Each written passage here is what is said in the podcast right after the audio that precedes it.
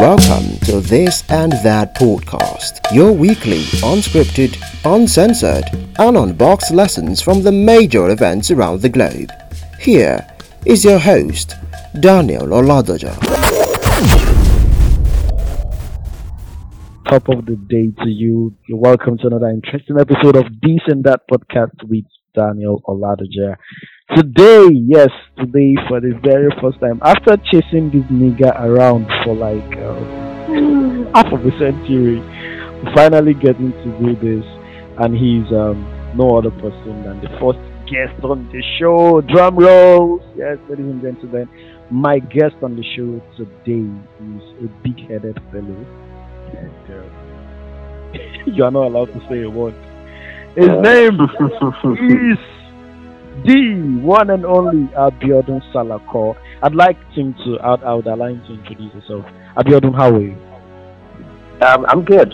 I'm good. Uh, really glad to be here. Um, I've been following your work for some time and uh, really uh, informative and uh, enlightening pieces out there. So good stuff you're doing, you know. Yay, Mama, I made it. Thank you so much. yeah, you would like to Oh, know my that this, goodness. this this gentleman is, is one of the most intelligent being on the planet. Trust me. And um, we work together.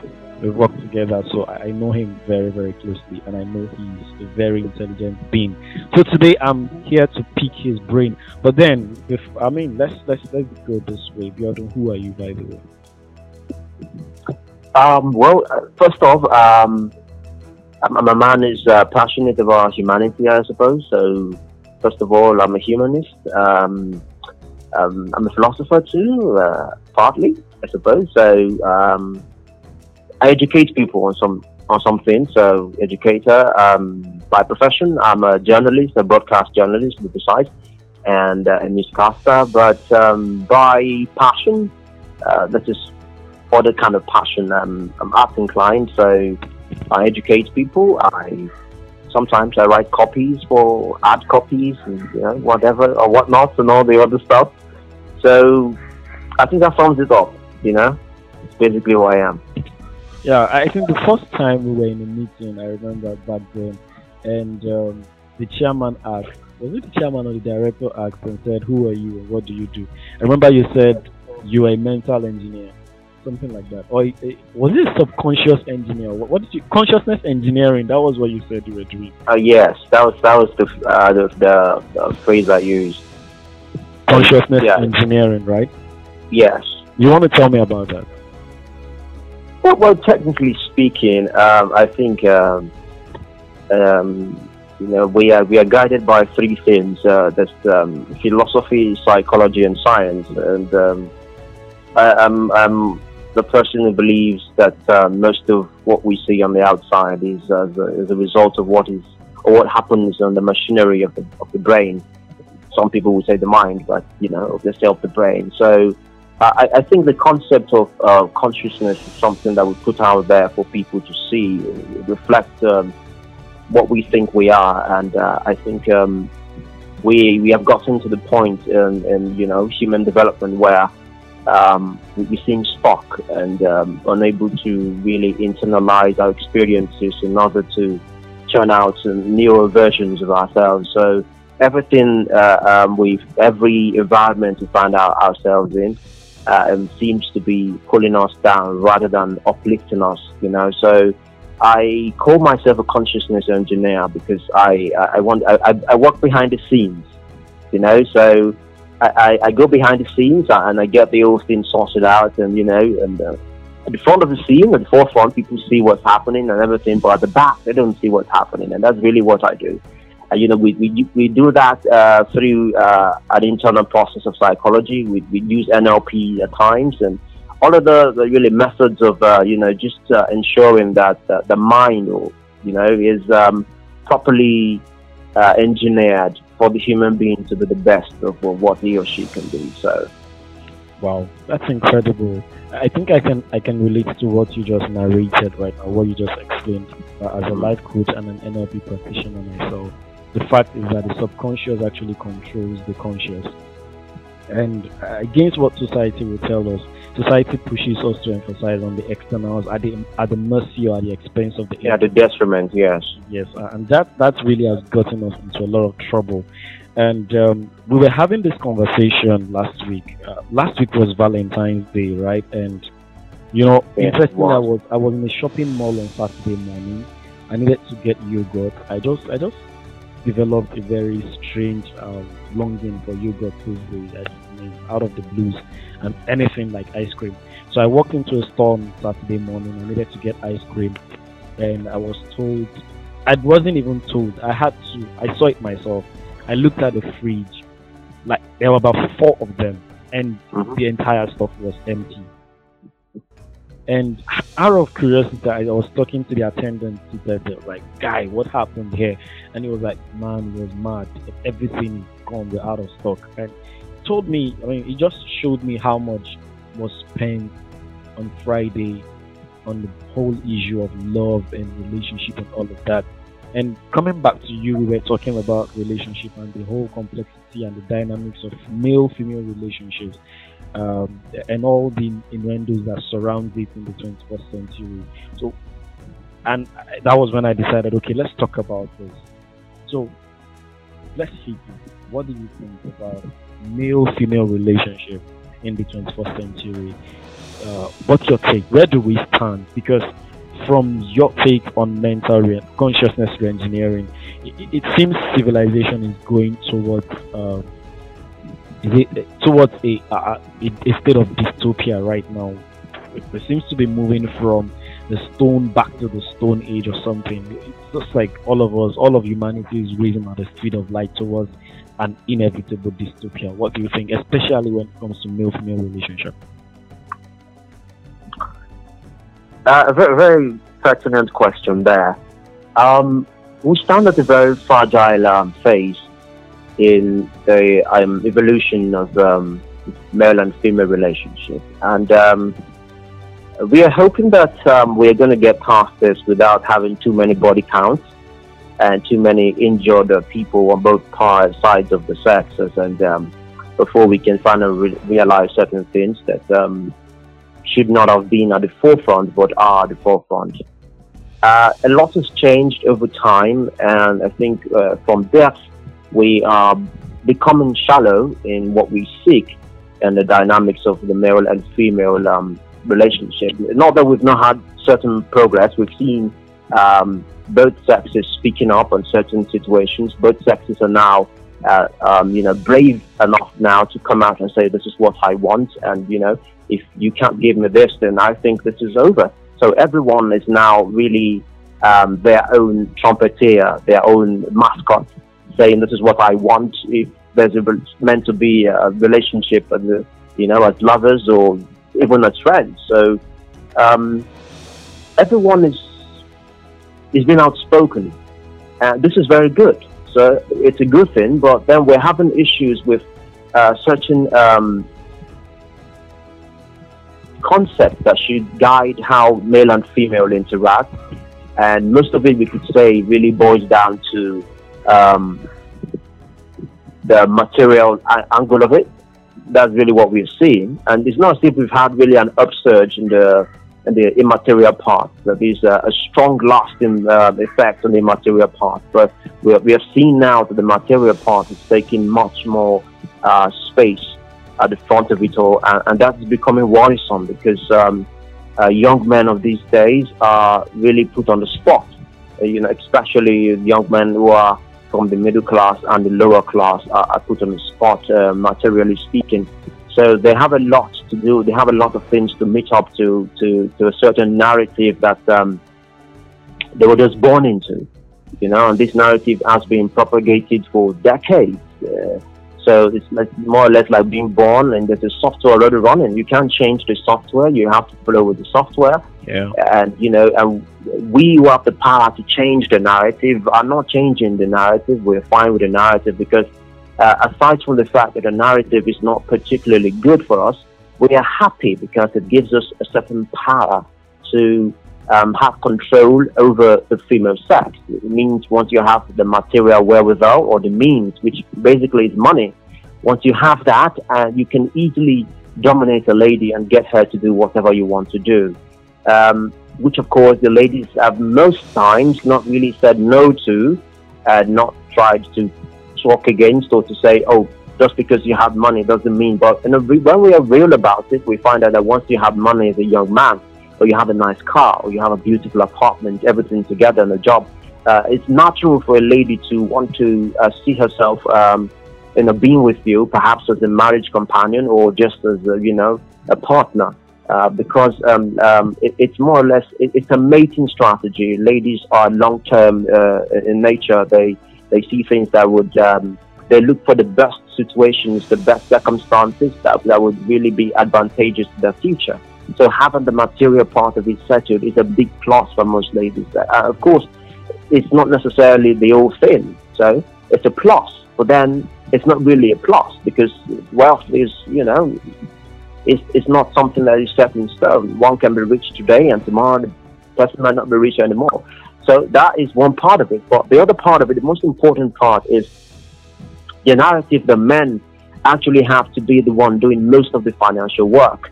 That we have to be the one um, stressing ourselves to do certain things that are most likely not even needed, stressing ourselves to get certain things in place because we want to have certain power over the relationship dynamics. And once we don't have that power, you know, we feel like we're not doing enough. And, and uh, we have also been the ones propagating the narrative. We see that in our music industry.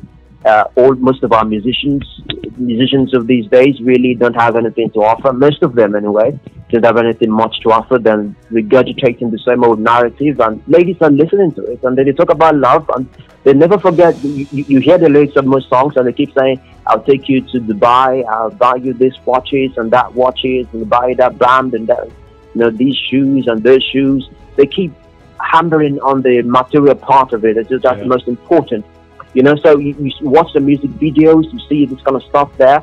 So the music industry, as an entertainment uh, arm, you know, really enforces on these things, and you know, and that part is really the part that young people are in tune with. And when you listen to such music daily, you you, you start thinking of getting the cue that you know to take care of a lady or to get a lady or something, you need to have that. Uh, you need to be able to buy her designers and buy her this and buy her that. And if you don't buy her this and that, you're losing out. Yeah. You know, you, so yes. Interestingly, what you're saying uh, made me remember the quote by uh, I can't remember. It wasn't Oscar Wilde, but someone who said, um, "Let me write a song of a nation. I don't care who writes its laws." Right. Uh, the whole idea that uh, this this sort of these biases are subtly being sold by the media, and um, the, the picture looks very grim. But how then do we um, uh, number one question before we begin to unpack how to uh, re-engineer our consciousness and reclaim our individuality and our sanity. Uh, I want to ask because when when you protest against this kind of endemic or uh, perpetuated narratives, you're meant to sound like uh, a loser. Uh, what what do you think? Isn't this the whole? You, you're made to sound like you're whining like uh, complaining is a loser's anthem. Yeah, you're not a man. That you're not a man enough, and that's why you're, you're not man enough to your responsibility. Exactly. So, what do you say to that? Well, you see, I would not say you're not being a man. Now, those people who propagate this narrative have been those or are those who have the means and will most likely have the means always. But I'm not considering those. You don't have the means. Um, like you know, there's a song then that says you double your hustle" or something like that. Yes. Th- then they come at you with such kind of songs, and how do you defend yourself? Because it, it definitely makes you. I've had a lady who, who told me um, we were having a conversation, and she was like, "If I ask a guy to get me something and he cannot get it, I tell him, Alaye double your hustle." I mean, how do you deal with that? Well, you see, dealing with that is an easy thing, uh, which is why it calls for understanding on you know both parts of the partners. That she knows that he's at this stage where this is what he can afford, and knowing that this is what he can afford, she has to work with that um, with that line of this is what I can afford. I can afford to buy you this kind of thing, but not this kind of thing because I don't have the means. Doesn't mean I won't have the means. So once you understand his financial means, she knows how to key into what she wants, uh, you know, just the important things and not the the not the wants, but the needs. So the needs are the ones that are most important at that time until when he gets to a stage where they can provide for the wants. But then it becomes tricky because the major question we should be asking is we are in a relationship, we're not married yet, so why should I be taking up most of the responsibility? Why should I be the one trying to buy all of these watches, all of these shoes? It, it, seems like we are missing out on the function of the marriage and then the function of the relationship. Okay, but the great thing that when love, God so loved the world that he loved us. Yeah, he gave. God gave according to his capacity. Oh, yeah. Now, and God's capacity is, you know, is infinite. But we are human beings. We have finite capacity. So you give according to what you have. You can't you can't give according to what you don't have. So we have to be realistic. If I have a, a, a, cup of tea, I can only give you half cup or decide to give you the whole cup of tea. I can't give you two cups. It's not possible. So we have to come into reality that this is what I have to offer at this point, and this is what you have to do at this point, and then I offer it to you, and you offer, it to and you know, there's, there's a, a kind of synergy between what we are offering. No, but that's not the case. That's not the case. Now, this is a very radical and unpopular opinion or or point of view you are And making, how do we make this kind of talk viral? Uh, I think I'm, I'm already jumping myself. So, for those who are already caught up in narrative and uh, so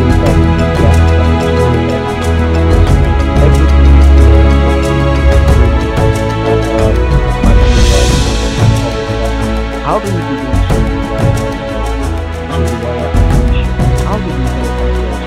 Uh, to me, I feel this generation is lost. They're losing. But how do we help those who really help?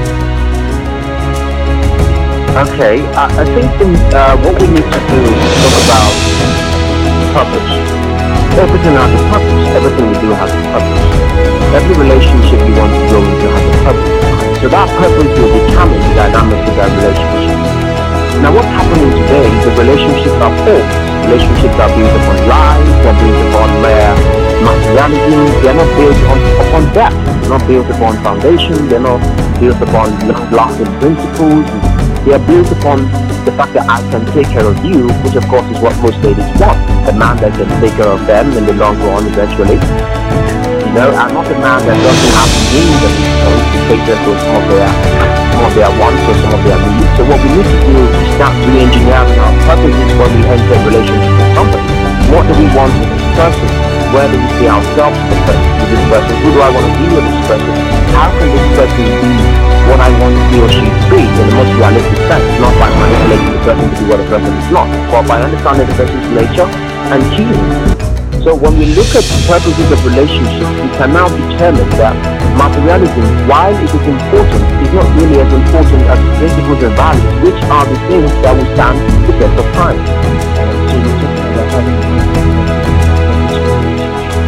Yeah, purpose is what's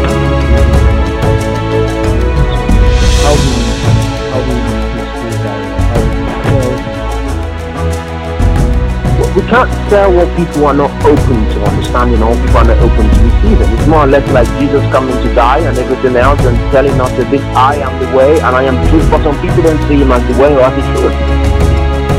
The truth is always there, it's our choice, to up or not. We have to take ourselves back from the narrative. We have to think, we have to reason. And the is the sooner we are able to do that, the better for all of us. Now, and the males and females in this country must now realize that they have to sit down separately and think about what they want relationships to stand for both of them. So the or the future.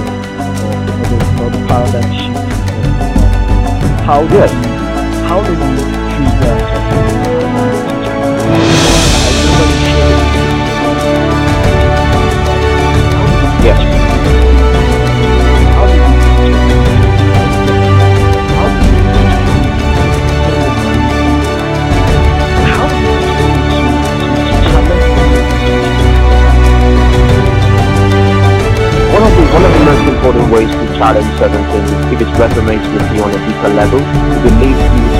a of transcendence. If you're doing something or you are in tune with a certain narrative that is not leading you to transcendence, then that narrative is wrong. When you're doing a kind of narrative that, that puts in a kind of place that looks like a prison, that looks like an obligation, not something that you just want to do on, on a normal day. Some people just wake up and they do, something you like, you love, something you feel your heart with. It becomes a problem. Low and natural. Yeah, exactly. You have to look at the energy of the narrative you're in. You to look at it from a certain way where you have to put yourself in it. If this is your narrative, if this is the narrative my kids are going to be born into, is this narrative helping or is it not helping? When you look around you, you see that the narrative is not really helping much.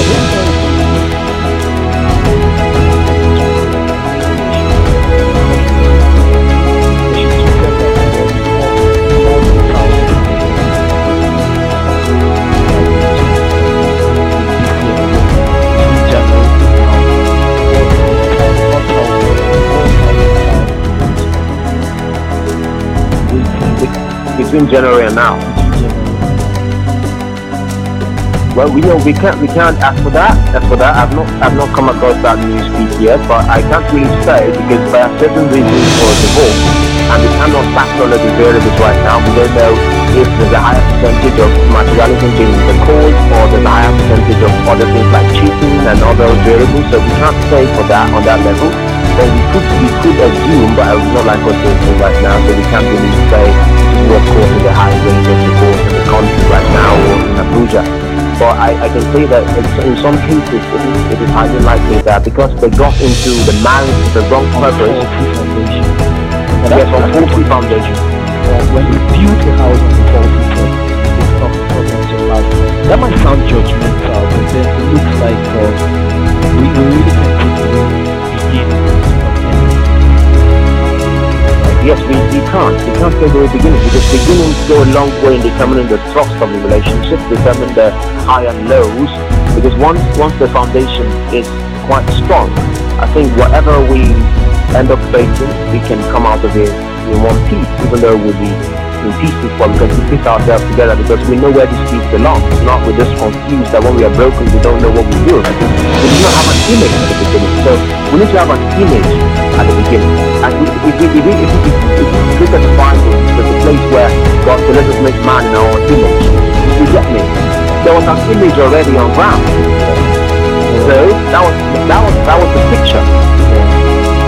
No, but now when you look at relationships, these relationships, you find out that there's really no picture. And because there's no picture, uh, you just go into something, and when when you're in pieces, you don't know how to how to make sense of the pieces because you never had an image before. Yeah, yeah. So if you have a picture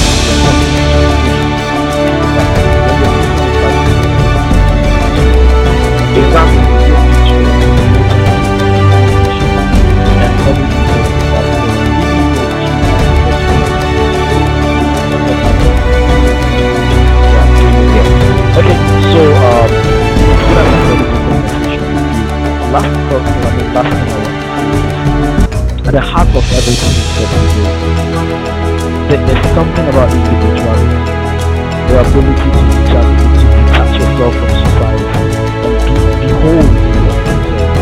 How you are, you are one of those, one of the few people know that can, can hold your head above the water this is what I do, this is what I do.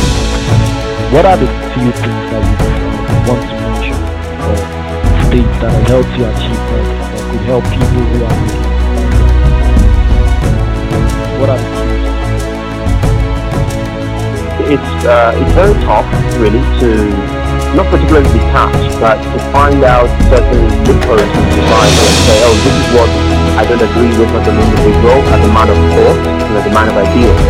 These are what I don't agree with, and these are what I think would advance my individualism and advance society as a whole. So I think what has helped me over, over the years is I think what most people is the commitment to thinking the commitment to philosophy, like I said, the commitment to understanding why you act the way you act, understand that certain things are not really as important as society claim they are. And while we also need to understand that society is meant to be ever changing. It's meant to be forward moving and not backward. So when you find out that over the years what you've seen in society, same old and same old and same old and calls upon you as an individual to think about a way forward for yourself. Because whatever you decide to do now, as an individual, eventually you have a family that's your own um, family, there's your mother, your mother, father, your, siblings and everything else. And then you're going to have your own family. You're going to have a wife, you're going to be a father too. So you have to be strategic about what you're going to pick. There's a straight line, but as a straight line, there are several dots attached to you that to have to influence. So you must be careful uh, in what you think about uh, principles and guidelines and morals and virtues that you need to take up as a person, as an individual in society to ensure that these are the things that I teach to the next people who come after me. So it's, it's very important that we that we break down, we think properly. Once you think about um, society, you detach yourself from everything, you find out that there's not much of yourself in anything. It's kind of like being copy. It's like copy and paste. So you were both born a copy and they, they copied and pasted the software upon you ah, and you just taking the software that way. So it gets to a stage in your life, which usually uh, in some cases it will be from 16 years, 17 years, from 18. Some people, it will be so bad that it's when they're in their 30s before they start thinking about 17. When they're in their 20s. 20s is still a good age, you know? 30s, 40s, but it takes time because the mind gets rigid as you age. And it's harder to change a man. Than, look at our fathers today. Look at our mothers. They, they hold certain things that today you them holding today. You know, but they hold all of these things because when you tell them something against that, they don't believe. They don't want to do. So as you age, exactly, it's harder. Your mind becomes more rigid. So this is the best time for you to think. It's the best time for you to remove yourself and then and the way you see yourself becoming. So what you have to do is you have to think, you have to read, and you have to internalize. Wow. Once you can't do all of these things, you can't really work. You glean information from everywhere, and information is not meant for you to just be informed. It's meant for you to have an insight. Every information is meant to lead to an insight. So the eye leads to another eye, which is an insight, which of course is, leads to the self. Yeah. All right. Thank you so much, Biodun. It's it's been incredible talking to you. Uh, what I the one thing we don't have on this show is time. You know, I'm hoping that one day we'll be able to stretch this show for as long as three hours, as long as one hour. You know, I see podcasts. I, I listen to podcasts sometimes, and, and, some podcasts go as long as five hours. Heavy yeah. content non-stop, exactly. five hours, deep conversations. But then our society, we're just evolving. We're just beginning to come to terms with um, with knowledge and expositions and all of that. So it's been very, very pleasant having you on the show. Thank you for taking your time out to share uh, your deep thoughts about the whole thing, love, and all of that.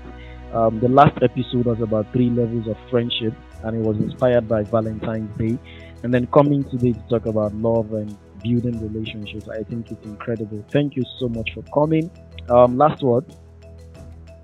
My last word for everybody listening to this right now is find yourself.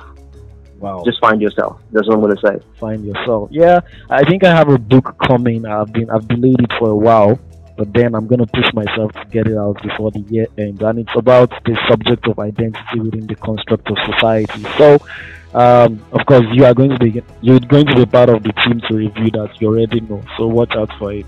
Um, yeah. So yeah, thank I, you for coming on the show today. Trust me, there's going to be a part two, but then it's not going to be about this. We're going to be talking about deep stuff, identity, individuality, societal constructs, and all of those things because we need to challenge these things.